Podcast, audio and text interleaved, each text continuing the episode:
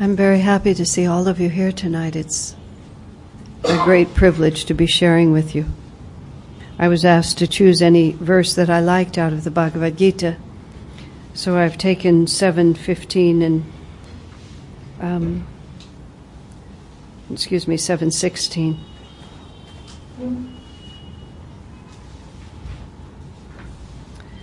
Those who seek shelter in me, O Arjuna, are four types those who are in distress, those who seek understanding, those who seek power in this world or the next, and those who are already already wise. And then verse 717. Outstanding among the wise is he whose devotion is constant and one pointed. I am above all things dear to that stage, and he of all beings is dearest to me.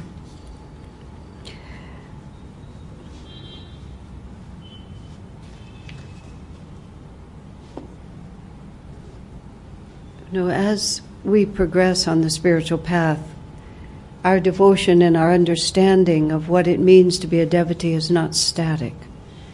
It is an ever expanding reality that we do not just simply fix in one particular point and then it's decided I'm a disciple of this path, I'm a Kriyaban, or I'm a devotee, I'm a truth seeker. The very nature of who and what we are is a, a constantly evolving reality. Swamiji made a comment once because the desire to measure and evaluate ourselves is almost irresistible for the human mind because this world seems to be linear and fixed.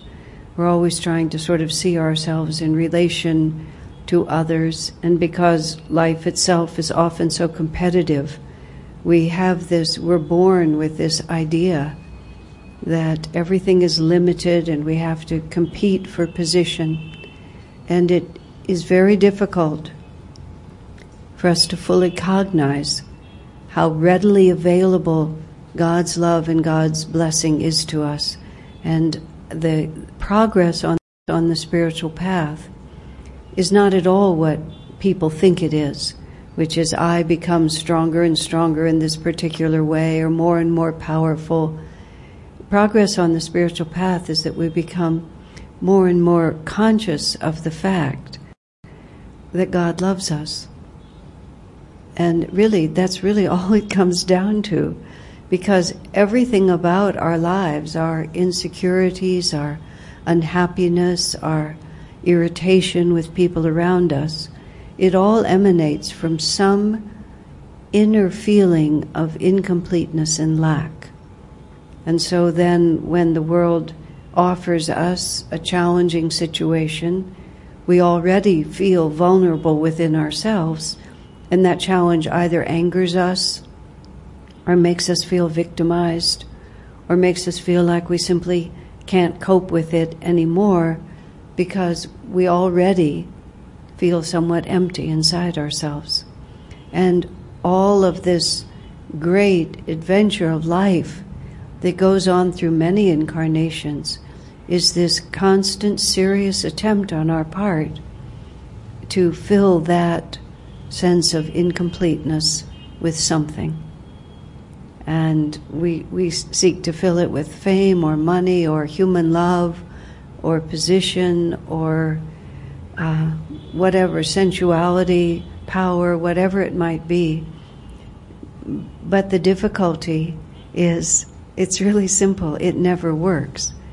We sort of stave off that feeling of loneliness and that feeling of insecurity for a time. Maybe we become rich enough or powerful enough or mean enough or closed down enough that we think we have it finally figured out.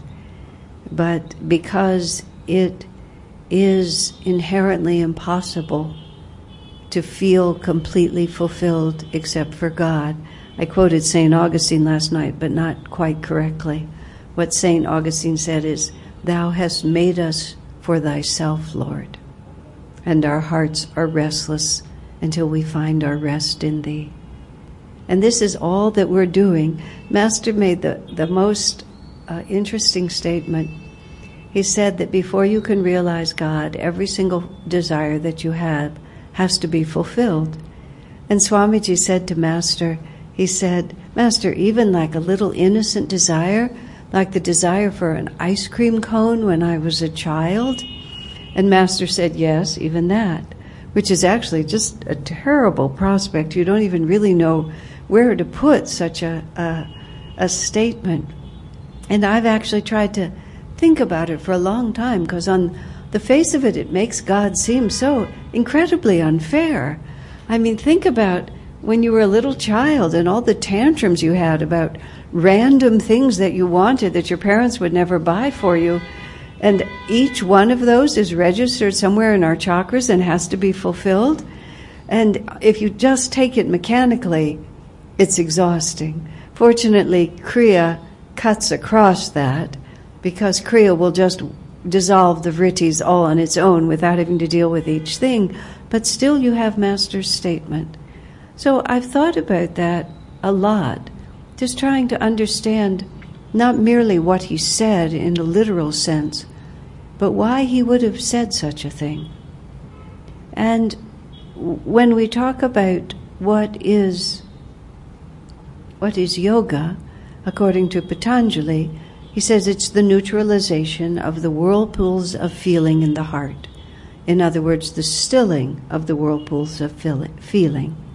And in another context, Swami Kriyananda said that we concentrate a lot in meditation on the idea that we have to still the mind. But he said it's not actually the mind that makes us restless, it's the heart that makes us restless. Because the heart is always longing for something. It's, it's reaching out, and the reason it's always longing is there's the thought in our mind I would be happier if. I would be happier if I had supper instead of sitting here being hungry. I would be happier if I could, you know, check my email instead of sitting here wondering whether I have any emails. I would be happier if someone would want to marry me and think that I'm wonderful. I would be happier if I had a job, a child, my money. It goes on and on. And whether that desire is very small, I would be happier if I had an ice cream cone there's some piece of us that has gone from the perfect contentment of knowing that we are one with God to I would be happier if. And so, what causes us to reincarnate completely, to be unable to meditate, repeatedly, I mean, to be unable to meditate, to be discontented in ourselves, is a very small and simple thought. I would be happier if. And so, what Master is saying to us is not really, I don't believe, that we have to go out and eat the ice cream cone and buy the toy truck and get the book, you know, and have the great home and all of these different things, although that is also part of it. But what we have to get over is the idea that I would be happier if. And in our Gita commentary, it talks about the four, the four kinds of people who seek God or the motivations for why we seek God. We seek God because we're in distress. You know, people will remember God when all other options have failed and we can't think of anything else, and then we're forced, oh, yeah, maybe now I'll try God. I mean, that's kind of like somebody who's estranged from their parents or never calls their parents except when they need money. You know, it's like you never hear from your child except when you need money. And when they need money, and you don't really necessarily think of that as a really great relationship, do you? Because it's they only call you when they're in distress. And our relationship with God is like the relationship uh, of any relationship that we have. It's it's a an interactive um, love relationship that is essentially governed by the same principles that govern any other.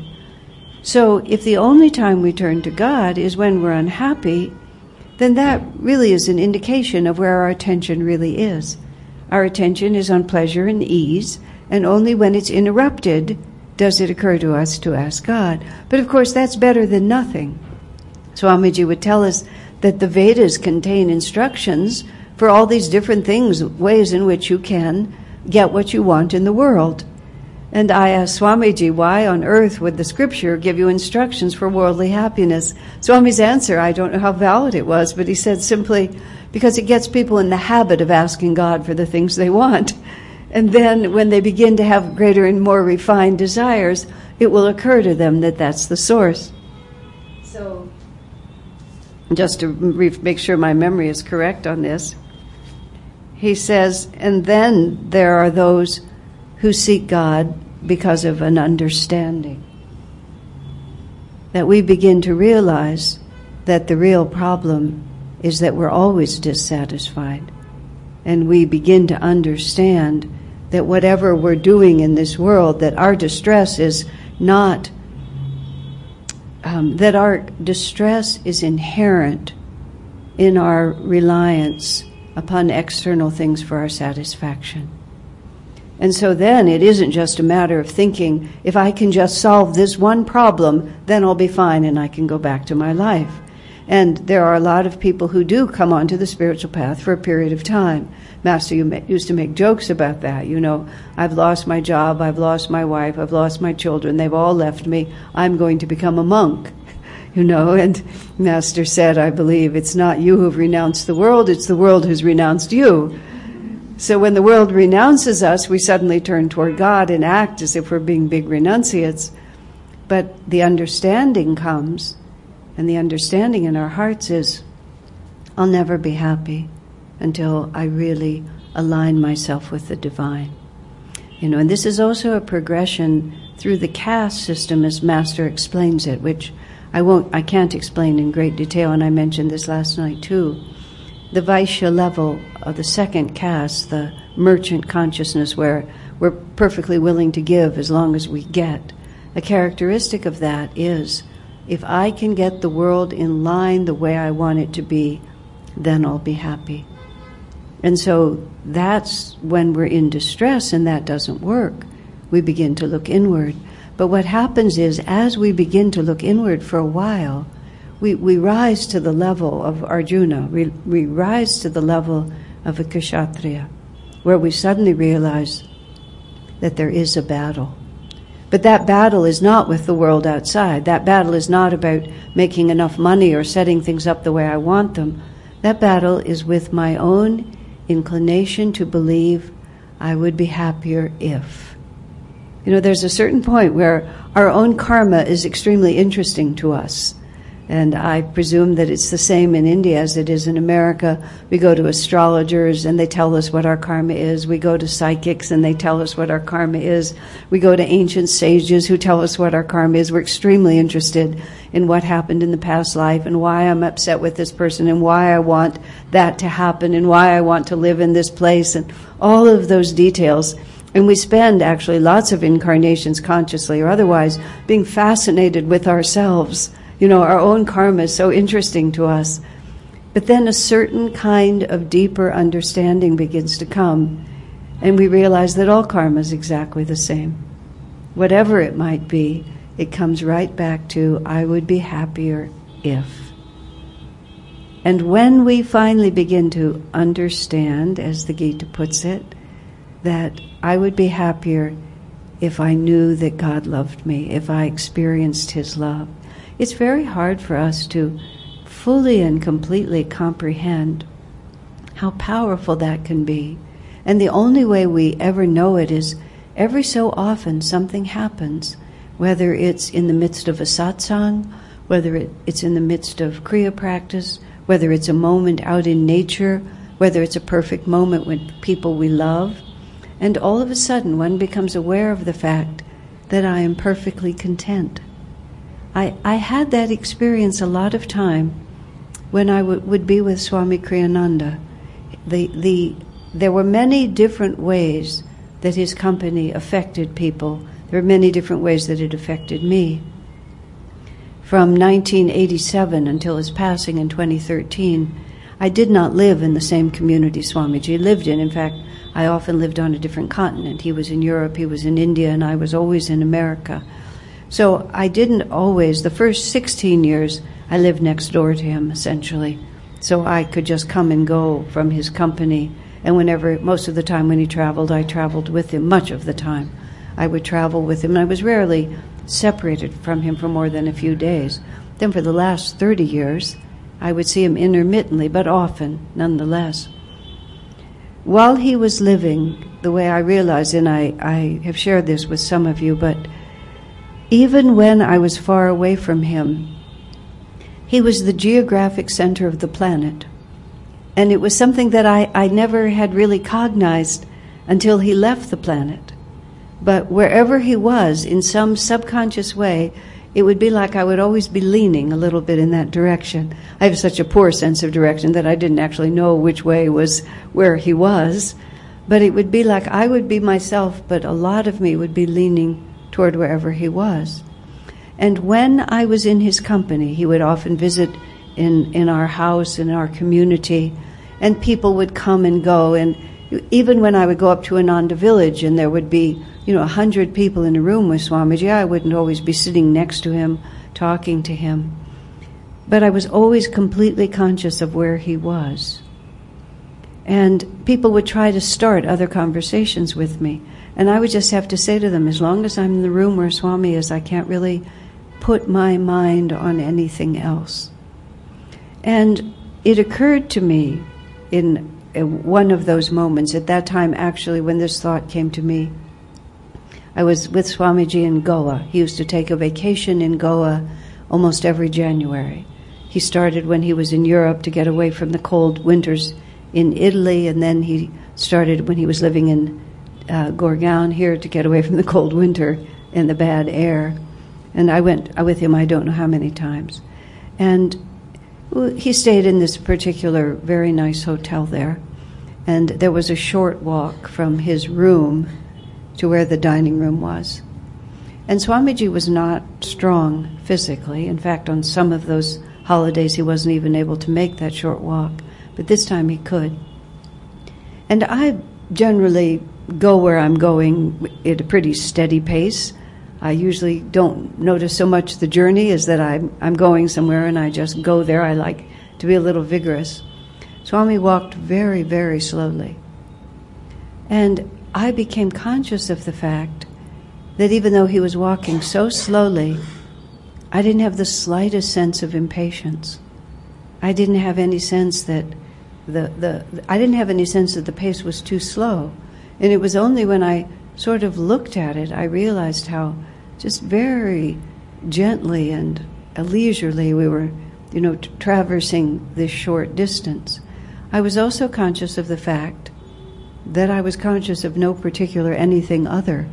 There was simply no reality outside right where I was because there was no part of me that thought I would be happier if.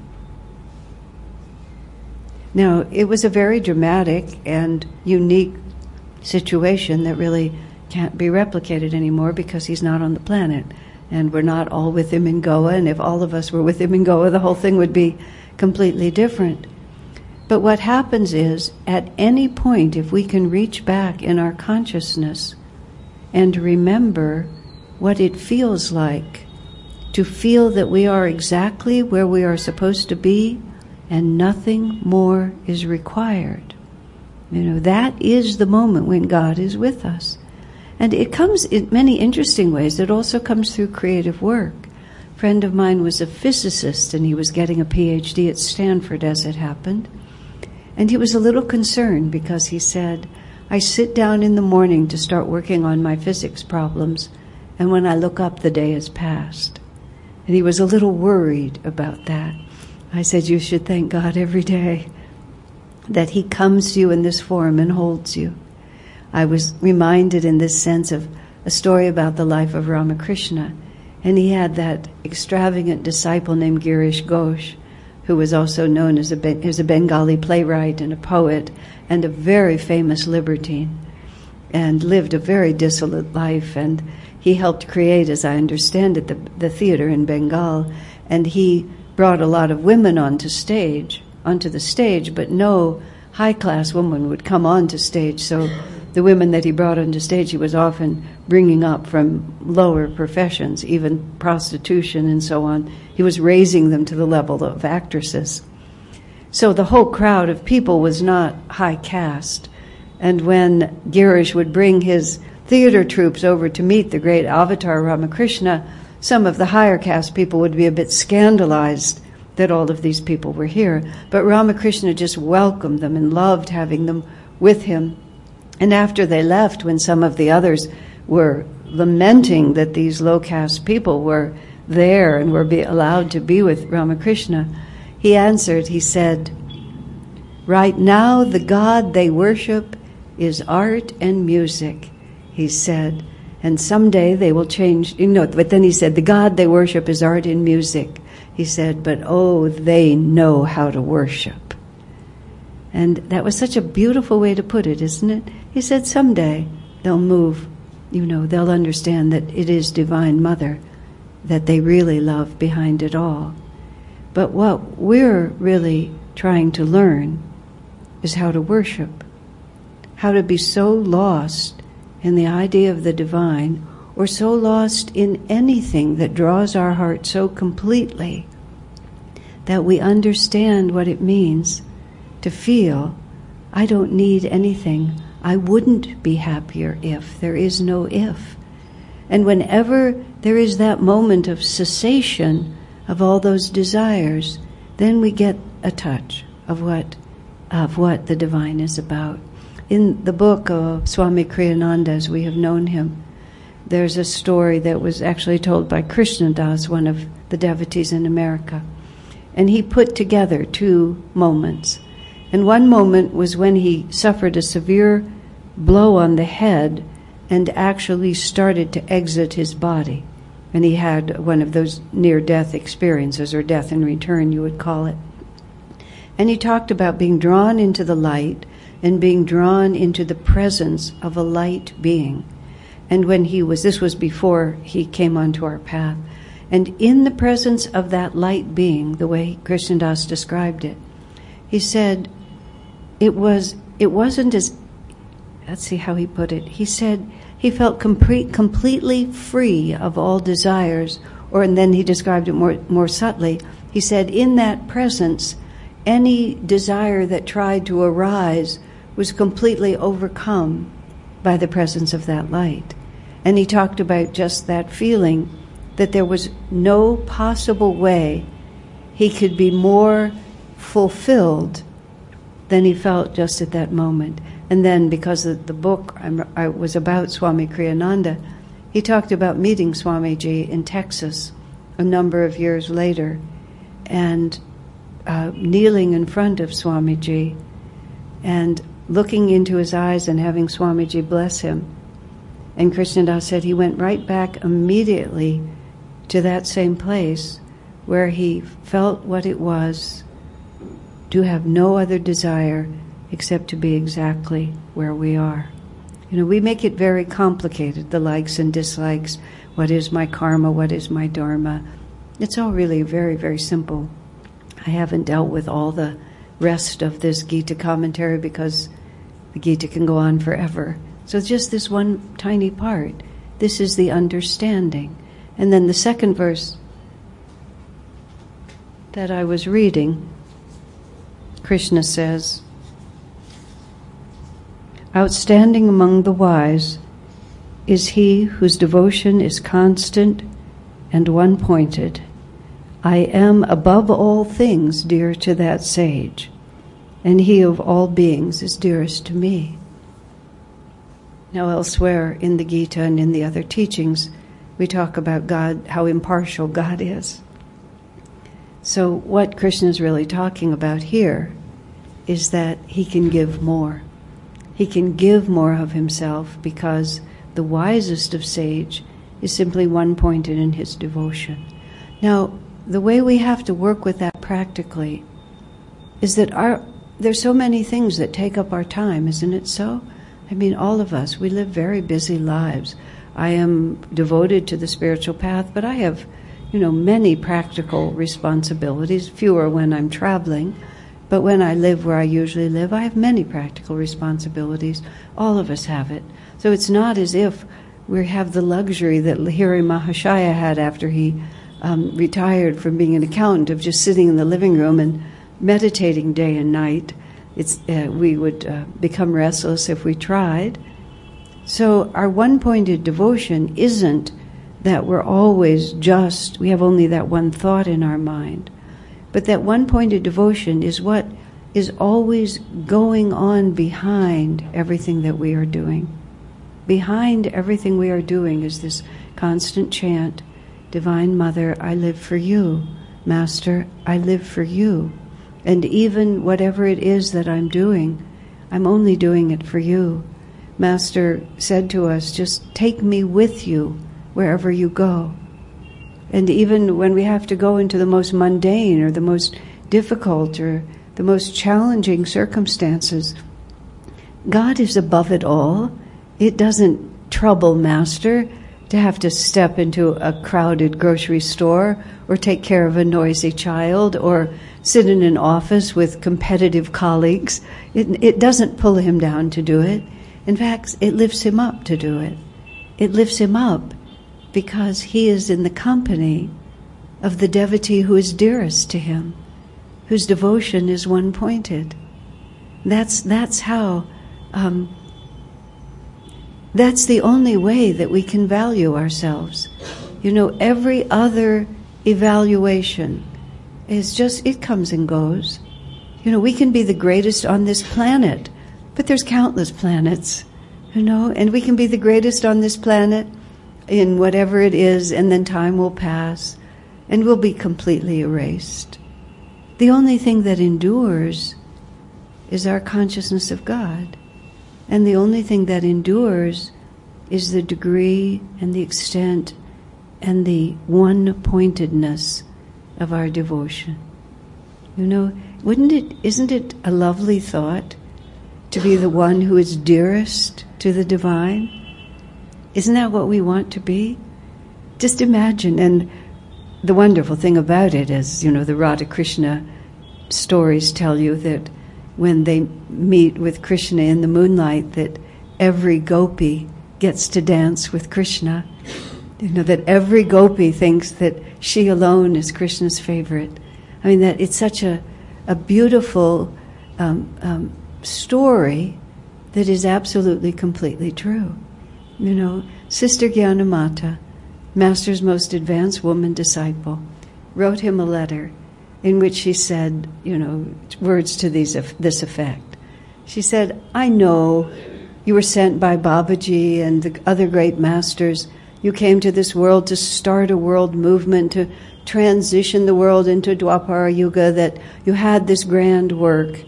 She said, But I like to think you incarnated and came to America just for me. Now, that she knew was not at all selfish, nor would she think for a moment that Master didn't want to hear that. She knew, in fact, that thought in her mind was exactly what Master wanted her to feel. Because that realization tells us that she knew how deeply, profoundly, unconditionally Master loved her. I had an experience in seclusion once that was very profound for me. Oftentimes, when we meditate, we think in terms of giving to the divine, giving to God. And it occurred to me in this meditation that maybe instead of giving to Divine Mother as I was thinking, I should try to receive Divine Mother's love. And so I, in my visualization, I tried to become a magnet for that love to come to me. And it was very startling for me to realize the extent to which I could feel a subtle barrier almost literally over my heart. And so my mind was saying I wanted to receive Divine Mother's love. But my heart was filled with conditions, you know, and a lot of it was unresolved angers and griefs and desires, all that sort of thing. My heart was filled with, I would be happier if. And it wasn't that Divine Mother wasn't trying to love me, but my vibration of I would be happier if was simply incompatible with what she wanted to give me. And it was a very, um, well, it was a profound turning point, I would call it, in my spiritual life, because I began to see the extent to which I myself had to surrender. You know, we, we tend to think somehow that God is not responding to us, but it's really we who are not responding to God with all that we're holding. And so our ambition should be, as this verse in the seventh chapter of the Gita is, I want to be the one who's dearest to the divine. And it's very easy to do that. He who is one pointed in his devotion, he who is wise and understands. This is not something we'll decide tonight and have perfect in the morning. You know, that in many ways is the greatness of this path. We get close to the edge of it and it expands to infinity. But these exquisite words of the Gita wisest is the sage who is one pointed in his devotion, to whom I am the dearest. The Lord is the dearest thing in my life, because then I am the dearest. He is the dearest to me. And that is the destiny of all of us. Swamiji said to us once after a really beautiful satsang, you could feel his consciousness was way expanded, and he looked at us, and there was this look in his eye that if we could have seen ourselves as he was looking at us, I think we would have just been fields of light, as Master described people once. And Swamiji said, You'll get it right sooner or later, he said. Why waste a few million years? and every so often I ask myself if I'm going to become one pointed in my devotion and become the dearest of Krishna's children, why waste a few million years? Why not now?